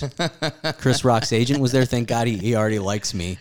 Um, and he left after my set, so he didn't see the comics go on after me have good sets, that's, that's which was great. Nice too. and um, who else did I fail in front of? The former booker of the Improv. I fail, failed in front of Eddie's personal booker, who is a great, brilliant guy. Uh, I, I failed. I failed in front of a lot of people who could have if I'd crushed, if I'd done my, if Lenny Bruce had flown, it would have been an Yeah. amazing thing. And uh, there is, and I think people who are real eyes for talent, or just people who are great comics who know great comedy, enjoy watching good comics bomb. Like I like I know I do. Like that there is something to like watching how people handle that when you know they're good and you can tell that their material's there and that their stage presence there and the audience sucks and there's nothing that anybody could do to get them. It's uh it to me it's like I that's the stand up I, I either enjoy the best stand up or really good stand up with terrible audiences. I feel like are my two favorite ones to watch. here's a, an interesting question I have for you. Have you ever had a set where you were bombing? I don't know if I put this correctly. So you were in such a good mood that it, you actually like, it didn't affect you on stage and you were able to like just laugh through it and enjoy it. Has that ever happened to you? Yes, it has, mm-hmm. and it happened uh, because I host a show for I hosted a weekly show in LA for two years before the pandemic. Like it was, we were doing it in New York for years. I moved here. I got two of my friends out here to like help produce it with me, and most of the shows are bad because none of us are famous, and it's a weekly show, so it's like bad just by virtue of there's eight people in the audience this week, and my st- you know whatever my general vibe is not like alt comic and like Oh, it was an alti kind of. it was an alti kind of black box room that we could find that we could afford to do a weekly show. It just wasn't a perfect fit for i think what we i want to have a show in a club which is what we're going to do starting in october. So i had a ton of bad shows like that but the other thing that was happening in my life, like in the last two years, was my wife doing really well out here. I got on America's Got Talent at one point. Like I had some cool stuff happening for me where I was coming to the show being in a really good mood, being like, how many people are here? Oh, three fucking people? Let's fucking party. And just getting on stage and it's like a, a Russian KGB agent and like a couple that hates each other and just being like, fuck it. because there was no pressure. There's no you. pressure, and it's like Right. So yeah, I would say like that. It was it was actually pretty a good muscle to be like. I can't remember where I heard this. I don't want. I'm not taking credit for coming up with this idea, but it's whatever you're. I remember when I was starting comedy, I was like, I'm gonna be this type of. I'm gonna be this type of comic. I'm gonna be a a, a bad guy. I'm a bad boy comic. But the truth is, is like if you're in a silly mood when you come on stage, you should just be a silly comic for that night. Like whatever mood you're feeling, that's your performance. And I think I think this last two years leading up to the pandemic of doing my weekly, usually not well attended show was like a good reminder of that. Of like, if I'm in a great mood, I'm going to be in a great mood. I'm not going to let this affect me. And th- also, if I'm in a bad mood, I'll be in a bad mood on stage. Right, but you're developing other aspects of your personality that you can, whether it's conscious or not, because sometimes we don't consciously know. Hey, that's kind of a fun thing to do, and I haven't really explored that. Maybe I can work that into my my beats, my the music I'm playing. Maybe I can play those notes somehow. Yeah. you know, um, no notes are off. No notes are wrong if you can figure out where to play them in the song, right? So yeah, you have all these aspects to your personality. I have an aspect to my personality that's really goofy and bizarre and surreal, and I like surreal, bizarre, you know, uh, um, ironic shit. But um, I think I knew from a very young age that that angry part of me, that part of me, that part of me that I need to say what I mean, if I don't master that, that I won't have any glue to hold all this other shit together. I won't have any glue to hold the Rodney Dangerfield, Robin Williams, the Andy Kaufman, the Richard Pryor influences, unless I develop the George Carlin part, which is really who I am, which is somebody who needs to tell people what they think. I literally, I, I, I literally just rewatched uh, "Life Is Not Worth Living" a couple days ago, and was like, I, oh, I had, Carlin, Oh, Carlin, like- yeah, like, yeah, That's Just- one of his his later ones, right? Later. eh, Yeah, I think he still did like four after that. Like he, that's you know, it was bef- his last couple were not very good, but this one was like one of the good later ones. I would It was say the one with the tombstones in the Yes. cemetery. Yeah, yeah, yeah. The one where he says it's called the American Dream because you got to be asleep to believe it. I think that's Yeah, I love. Yeah, and then there's the part where he's like, uh, uh, "They don't care about you at all, all. at all, at all." And I was just, it was just like, "Fuck!" It was like somebody punching me in the stomach. I'm like, "God damn it!" I'm and I'm like a fucking pat- like my dad was in the army, military brat. I'm like a patriotic dude. And he's like, the cemeteries are littered with the bodies of soldiers that died thinking God was on their side. I'm like, you motherfucker. But it's like, it's so fucking raw. Like it's I don't think I had an appreciation for Carlin until I kind of found my ability to talk more honestly on stage because it used to like piss me off. Right. I remember having debates with friends being like Carlin fucking sucks. He's overrated. But it's cuz I didn't like I didn't like seeing him be that honest. well. Also, maybe you you didn't like him seeing him do something you couldn't do yet. yeah. you oh, know, sh- and, for uh, sure. Maybe not consciously. Um, but I knew Yeah. at 24, 25. When I moved out here, I knew I can do all these things. I have these clever wordplay. I've got this. I had I had like 20 minutes of material when I moved out here. I started very young, 19. So by the time I got here at 25, I had featured on the road and opened for Mitch Hedberg. And not that that was a part of my development, but it's a credit, people. Okay, I'm throwing out a credit. all right, that's all I'd really done. Um, Any of the ladies out there Yeah. looking for a former Mitch Hedberg opener? He's right here. Mitch Hedberg brought me back out on stage one night. He goes, Steve, come out and sing a song for the crowd. He was so stoned, man. He was like, come, Steve. I, I actually did ecstasy. I broke a pill off and, and took half a fucking pill and, and rolled with Mitch Hedberg during the show. Holy and, shit. And that week, I, I, I bombed all week. I was the opener. Kenny Smith was the middle. It was the Birmingham Stardome. So it's like, like 500 people.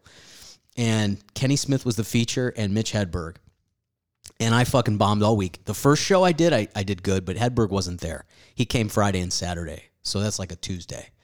The first show I had, and I thought, oh, this is gonna be a great week. Then I bombed Wednesday, then I bombed Thursday, and then Friday I bombed two shows. I just tanked. out. Who gives a shit? You're the opening act, whatever. I mean, you care, but nobody else Nobody really. cares. It doesn't. The show isn't relying on you being. And Saturday night, I took a half a pill with Mitch Hedberg, and I fucking just destroyed. and I did my board game bit, which was in its infancy. Then I had just I had just been doing it just maybe a year or two, and I remember I came back in the um in the green room, and Mitch goes. he goes checkers because one is black and one is red, right? Because checkers is if you're black and you make love to a Native American, and he goes because one is black and one is red, right? He goes, I get it, I get it. anyway, I'm getting off on a tangent, but uh, yeah. So when I came out here, I was like, oh, I got this wordplay, and I'm kind of clever and cute. I was terrified to say anything personal. Terrified. I was terrified to expose anything about myself that was personal. I was like, I'm using this to get a part in something, and someone will see me and think I have talent in you know Hollywood, right? Yeah, yeah.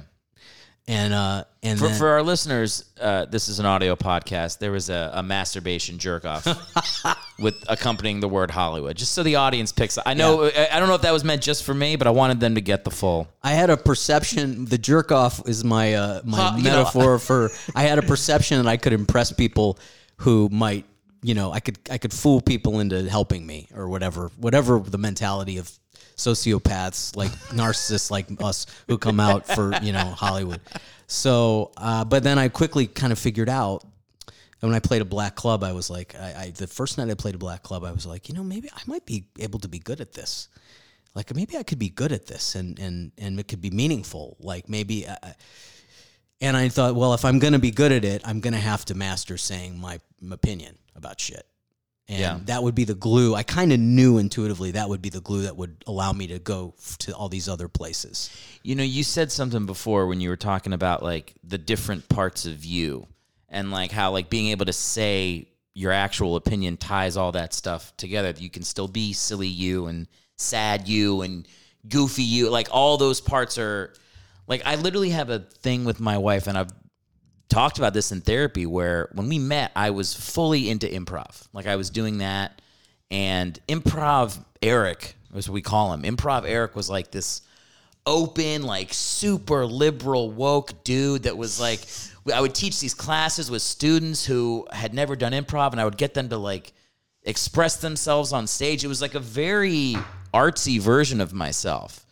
And I lo- and I loved it. Like I'm, I'm not even hating on it. Like my actual favorite memories from New York were mostly teaching people improv. Like I, we would do these grad shows, these level one grad shows where they would get on stage for the first time, and like some of the hardest laughs I've ever had in my life. I remember I'm, I've never said this on the podcast, I think, but one time I was teaching a class, and I guess they like use chairs, and chairs takes your energy down in improv. And I said, "No more chairs. You guys are using chairs too much. Get rid of the chairs." And in my head, I'd been like, "Oh well, at some point I'll just let them use the chairs again. It's just like a little lesson for the first week of class." But I was a new teacher, so I just forgot. And I just never, for the whole class, they never had chairs on stage. They always had to move around or find some other way to justify being active. And so then, like, their grad show comes. It's a 100 person theater in New York at the pit. They sold it out. There's 16 of them on stage. The first two people walk out for their scene. And somebody goes, Well, we should probably hop in the car and go get a drink. And they're like, okay, let's do it. And then they look confused for a second, and then they just sit down on the floor because I didn't even put. I just was like, fuck. I'm, I'm in the booth lighting them, going. I never put the chairs back out for eight weeks of class. They don't know how to go and just grab them from the sides. And it got this huge reaction from the audience, and I was like, that that kind of shit of like those are my favorite moments from being in New York. But then when I started doing stand up and I was like I was like getting angry on stage, it was a very different version of me. And I'm like, God, it feels like am I becoming like a worse person or something? Am I losing that silly version of myself? But I feel like like I was telling you before, the act of getting good at stand up has forced me to like say what I think on stage. And I feel like that improv version of myself has come back in my performances more recently in stand up, where I'm like a, a fuller version of myself because I'm still able to like do the most important thing on stage, which is say what I actually feel to an audience.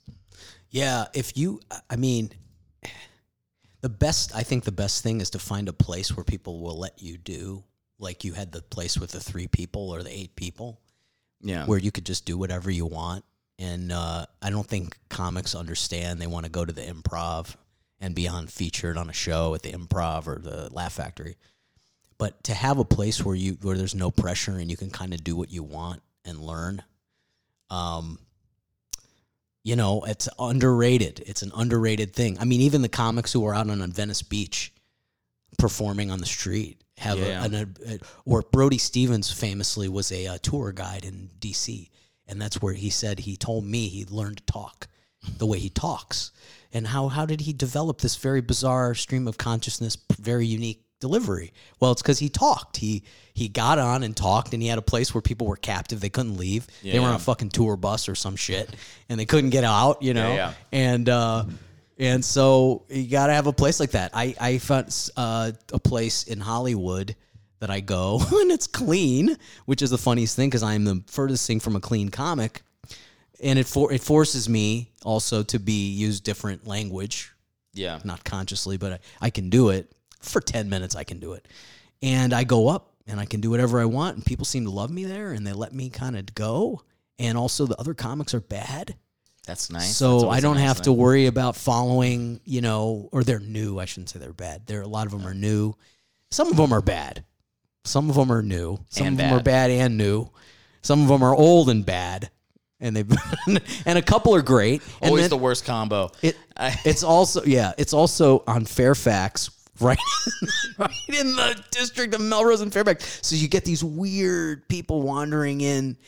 You know, you just it's a it's amalgamation of bizarre personalities and Wait, on Melrose. I used to live off of Melrose and Fair. Well, I'm trying to think of what place that it's the kibitz room. Oh, and yeah. I go there on Tuesdays, and they, you know, they have they get sign ups, so they have open mic comics come in, but they let me go on whenever I want and do time as long as I'm clean, relatively clean. Yeah. and I've been doing that for like three years, and that's been like life support. Of course, Is they that just Nicole's show? no. I did her show too. That's a Monday night. Uh, that was horrible. Actually, that was a horrible show. N- Nicole, uh, avid listener of the podcast. Sorry to. No, I'm just kidding. Yeah, she's great. She she's great. really cool.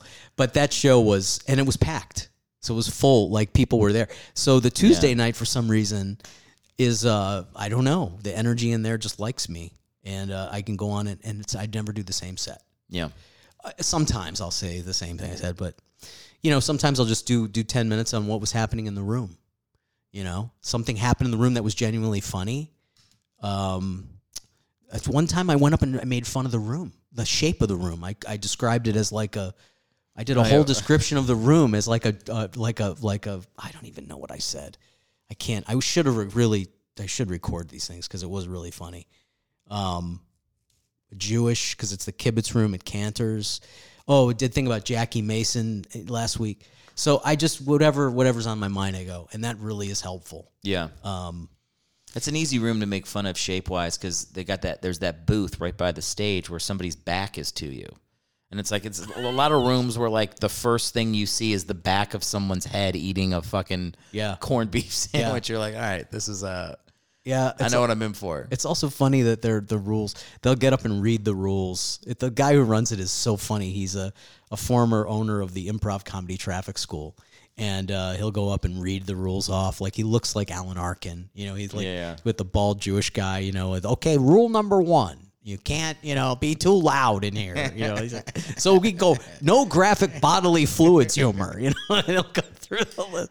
I don't find for me it's like it's the hard part of clean comedy is not cursing. It's the topics. Like that's like I've done a couple clean shows where I'm like, I guess I'm just gonna talk about my dog. I can talk about my dog and my dad. And e- not even half the stuff I talk about my dad on stage. Like it's like so hard to stay out of like the fucking You you got gritty subject matter. That you, exactly. That's that's the hard part for me. But yeah, I mean, I don't know. I, you find some lighthearted part of yourself, like the dog and your dad. I, I have to. There's other lighthearted things that you that you know you just I don't know what to tell you. I, all I know is I have been doing this for 25 years. You start to get like, oh, I'll talk about the plant on the wall, or I'll talk, yeah, Yeah, you know. But it has to be something that I do find funny. Like there's some tension in the room, or the comics who went on before me. Sometimes I'll just I'll just do commentary on their sets. Yeah. they don't like that. They're just in the back. They like, don't oh like oh that. my god. One guy came on and he was a he was six four. So there was a guy who went on and he was like a Jewish guy like me, five five five six. He looked like he was raised in a in an incubator. He looked like he was raised in like a veal. In no light, you know, he just looked like a, you know, like a, oh, I love Patton Oswalt, and then, and then my comedy sounds just like him. I love Patton Oswalt. And then the guy came on after him, and he was like six four with long hair and a tight shirt and like you know the the the, the clutch like the leather thing that guys wear with a snap like to Yeah, make yeah, yeah. themselves feel like Game of Thrones or something. And he kind of he tatted up, and he he didn't do very well. And uh, neither no one was doing well. And Called, I, I came and I did Drago didn't do very well. Yeah, yeah. He was he was like a metrosexual Khal Drago. He was like a Khal Drago, or whatever the Jason Momoa. Yeah. This guy was like a thinner version. I go, dude. I came up. I go, look. Let me tell you something. You're not. You're supposed to be singing. like, you- you- what are you doing here? Just sing. You don't have, write poetry. Nobody understands. You don't have to be understood intellectually in life. You and I just ranted about him just not what are you doing you're not a comedian you are a singer a musician jim morrison you're jim morrison dude. You don't have to be good at anything. You just look cool and be drunk or stoned. And Yeah, yeah, yeah. look look at the guy who went on before you. See that guy? The paul simon looking guy? That's a comedian. That's a you are not a comedian. And i just five minutes of that. And people were rolling and you know and, and it gives you confidence to do that because you're like wow i could like i created something completely spontaneous and they liked it and they dug it you know It's a those free moments on stage are the best. It's it's it's it's, it's you know as a comedian it's like yeah you got to like develop your material so you have material and that's important to have. But like on a like just a purely like how you feel when you're performing, those off the cuff moments that the audience knows something happened in the moment, they know you don't have something pre written for it, and you get to find it with them is the fucking dave chappelle i really believe is one of the people who is living the dream of under he has that fame where everybody's paying attention but he also knows how to use it he knows he knows what he's he's knows how to have fun and not take it seriously and he also has all the resources and the fame and all that great stuff Yeah. but like a lot of comedians you see like uh you know tiffany haddish kevin hart amy schumer they feel pressure to to constantly be cranking out specials and they got a machine and there's a there's a machine behind them and you feel like that's not there's some I, I feel I shouldn't say you I feel like they're they're gonna put out a comedy special even if it's substandard because they're maybe not at the the level where they understand I can just do whatever I want now.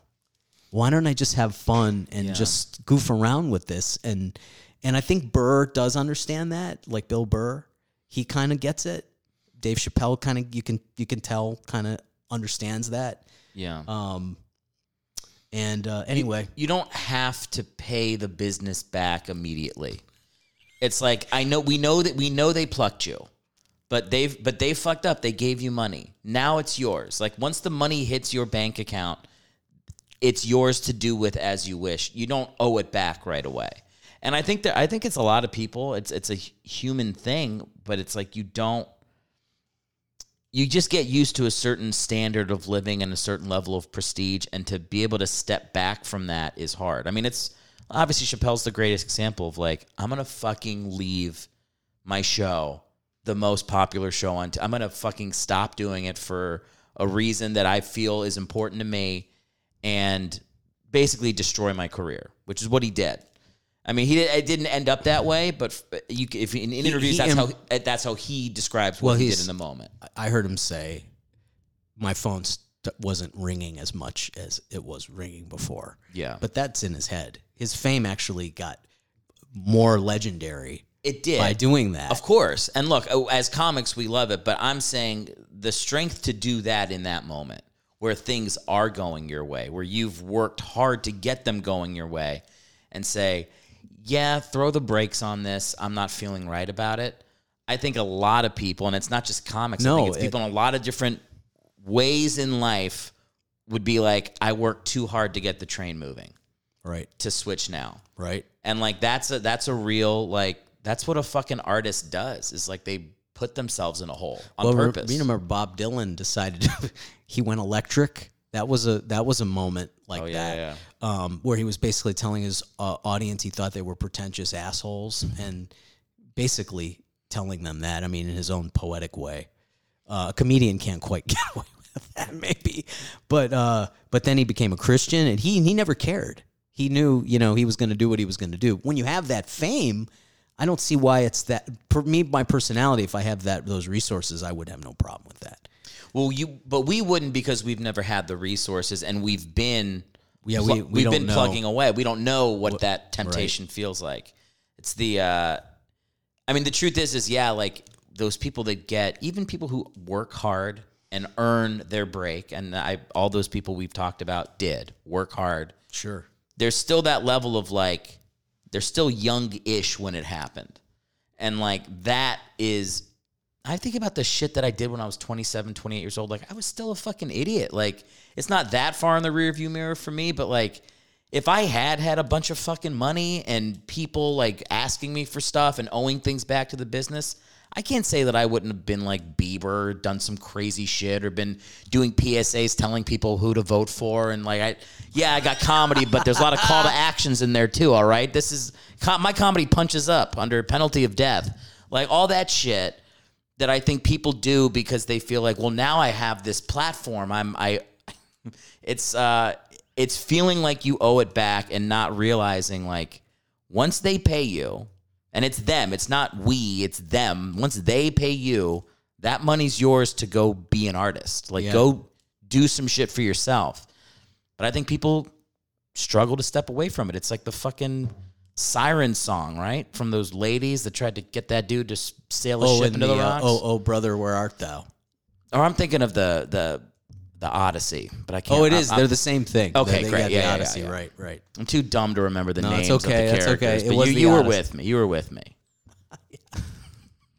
Yeah, yeah. That's why you need like a friend to tie you to the mast of the ship so you can still hear the song but sail it fucking past.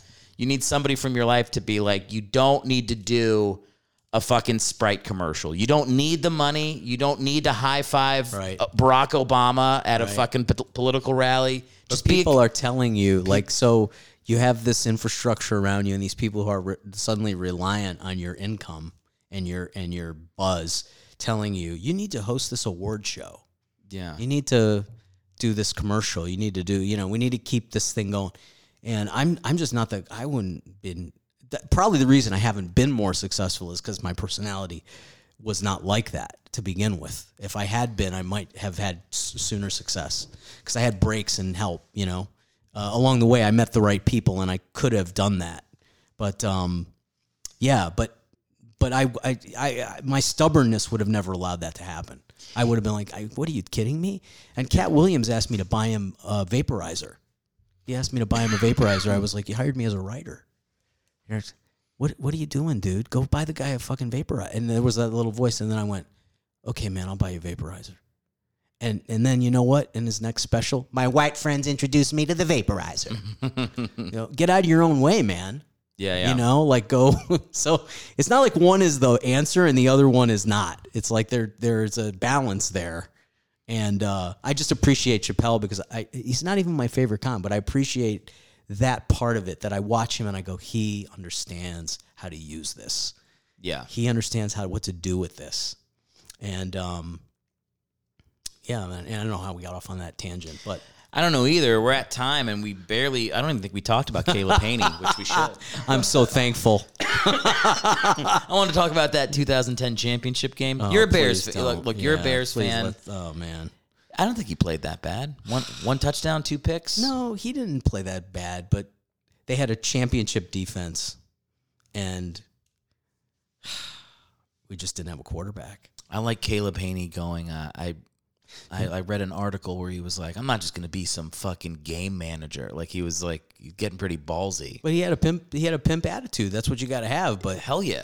but, Look, my dude, dude, that was Aaron Rodgers coming out. That 2010. That was the year he won. Yeah. The only time he's won. That was our chance to get a, a co- one good coffin nail in him before he was going to go on this brutal beatdown of a decade that we've gone through as Bear fans. Yeah. With this guy who, by the way, and I and I'm not a uh, Green Bay lover, and I will just tell you straight out, is probably the greatest quarterback I've ever seen play the, the game of football. Caleb Hanie.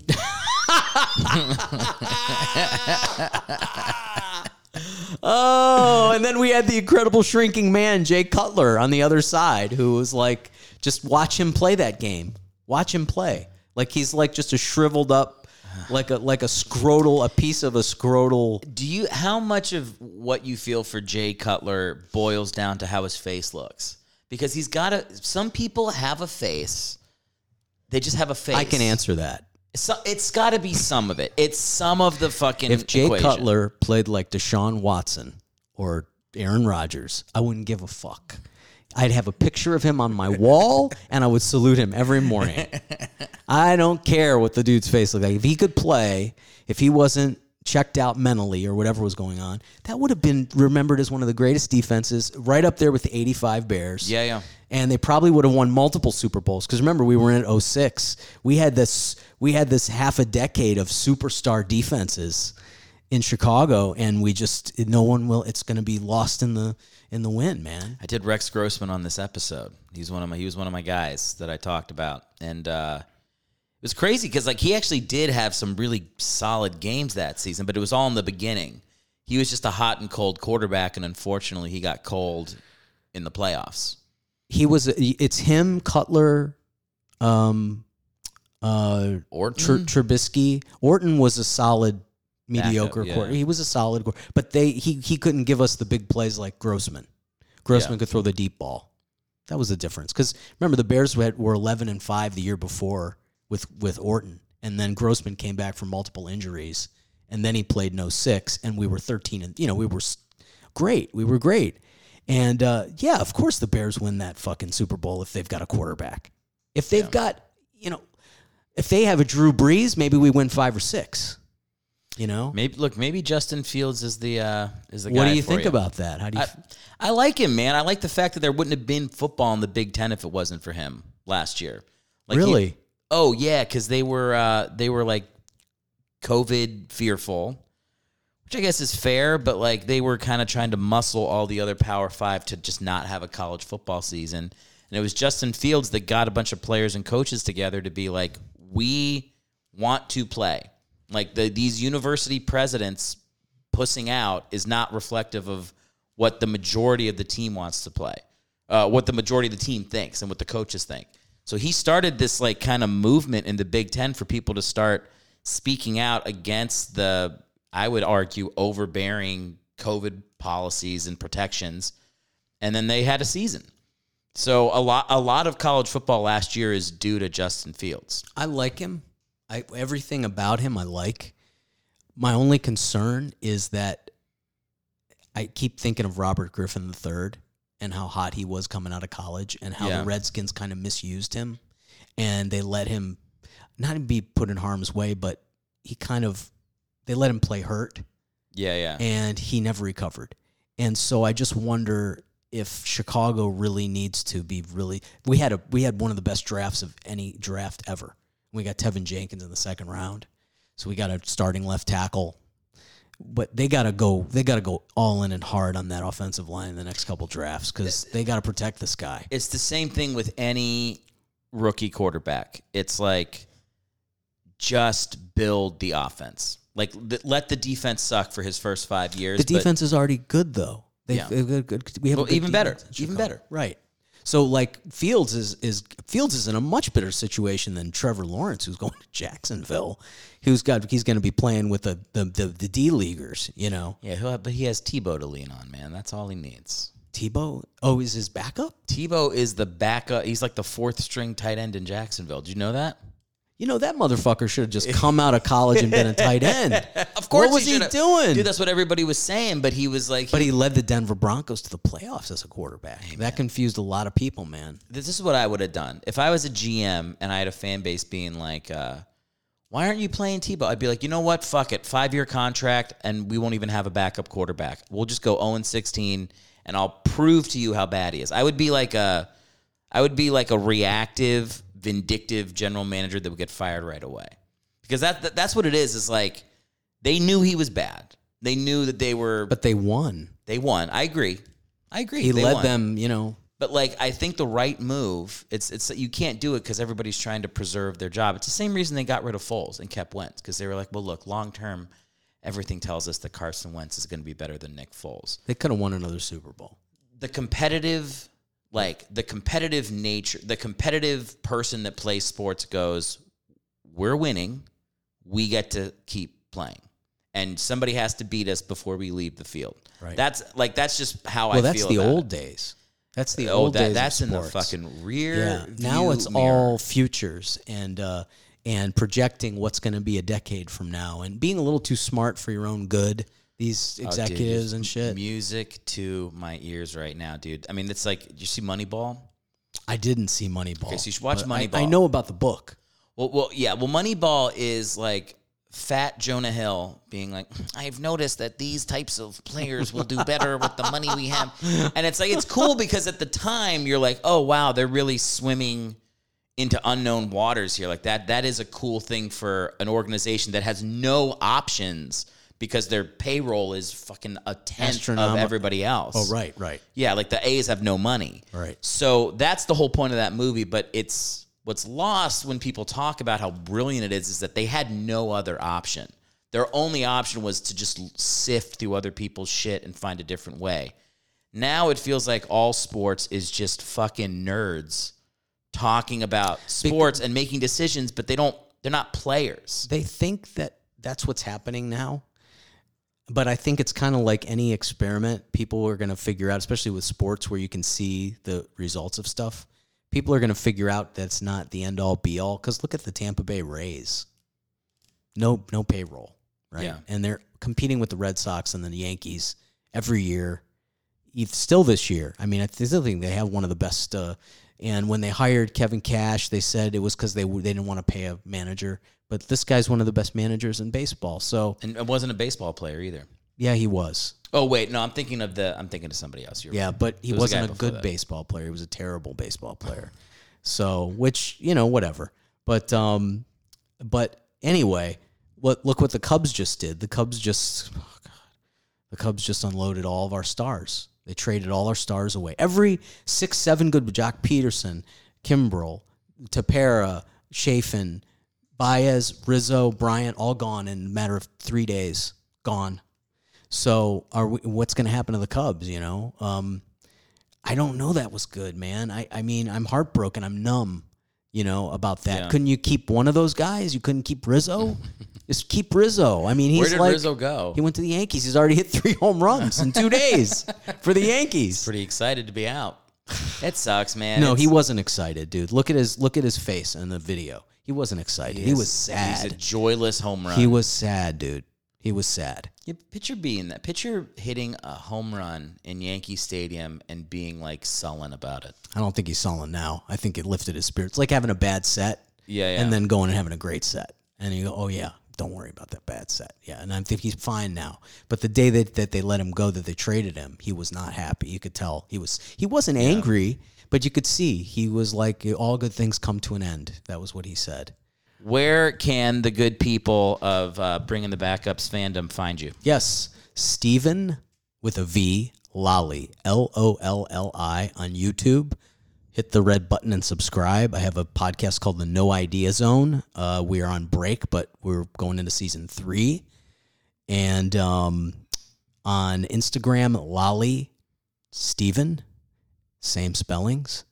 Um, and on Twitter, Lolli Comedy. Cool. All right, brother. Well, Well, it's look, great to be here, man. Thanks for having me. yeah, man. Have a good one.